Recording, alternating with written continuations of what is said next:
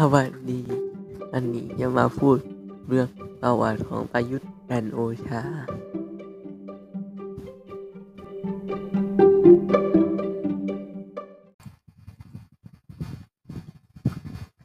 พลเอกประยุทธ์จันโอชาเกิดวันที่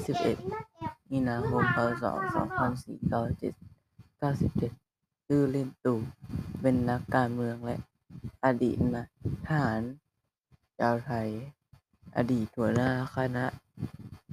รักษาความสงบแห่งชาติ คสช.ซึ่งก่อรัฐประหารใน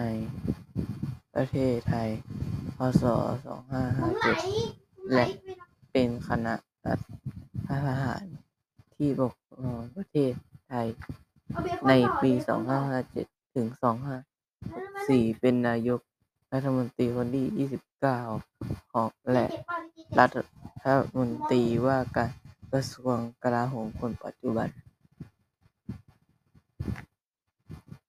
เกิดวันที่21 มีนาคมพ.ศ.2549 อายุ 67 ปี เกิดที่นครราชสีมา เป็นลูกของนิตาจันทร์โอชา แล้วก็ธัญญาจันทร์โอชา เรียนที่โรงเรียน เสนาธิการทหารบกตอนพ.ศ.2528โรงเรียนนายร้อยพระจุลจอมเกล้าตอนพ.ศ.2519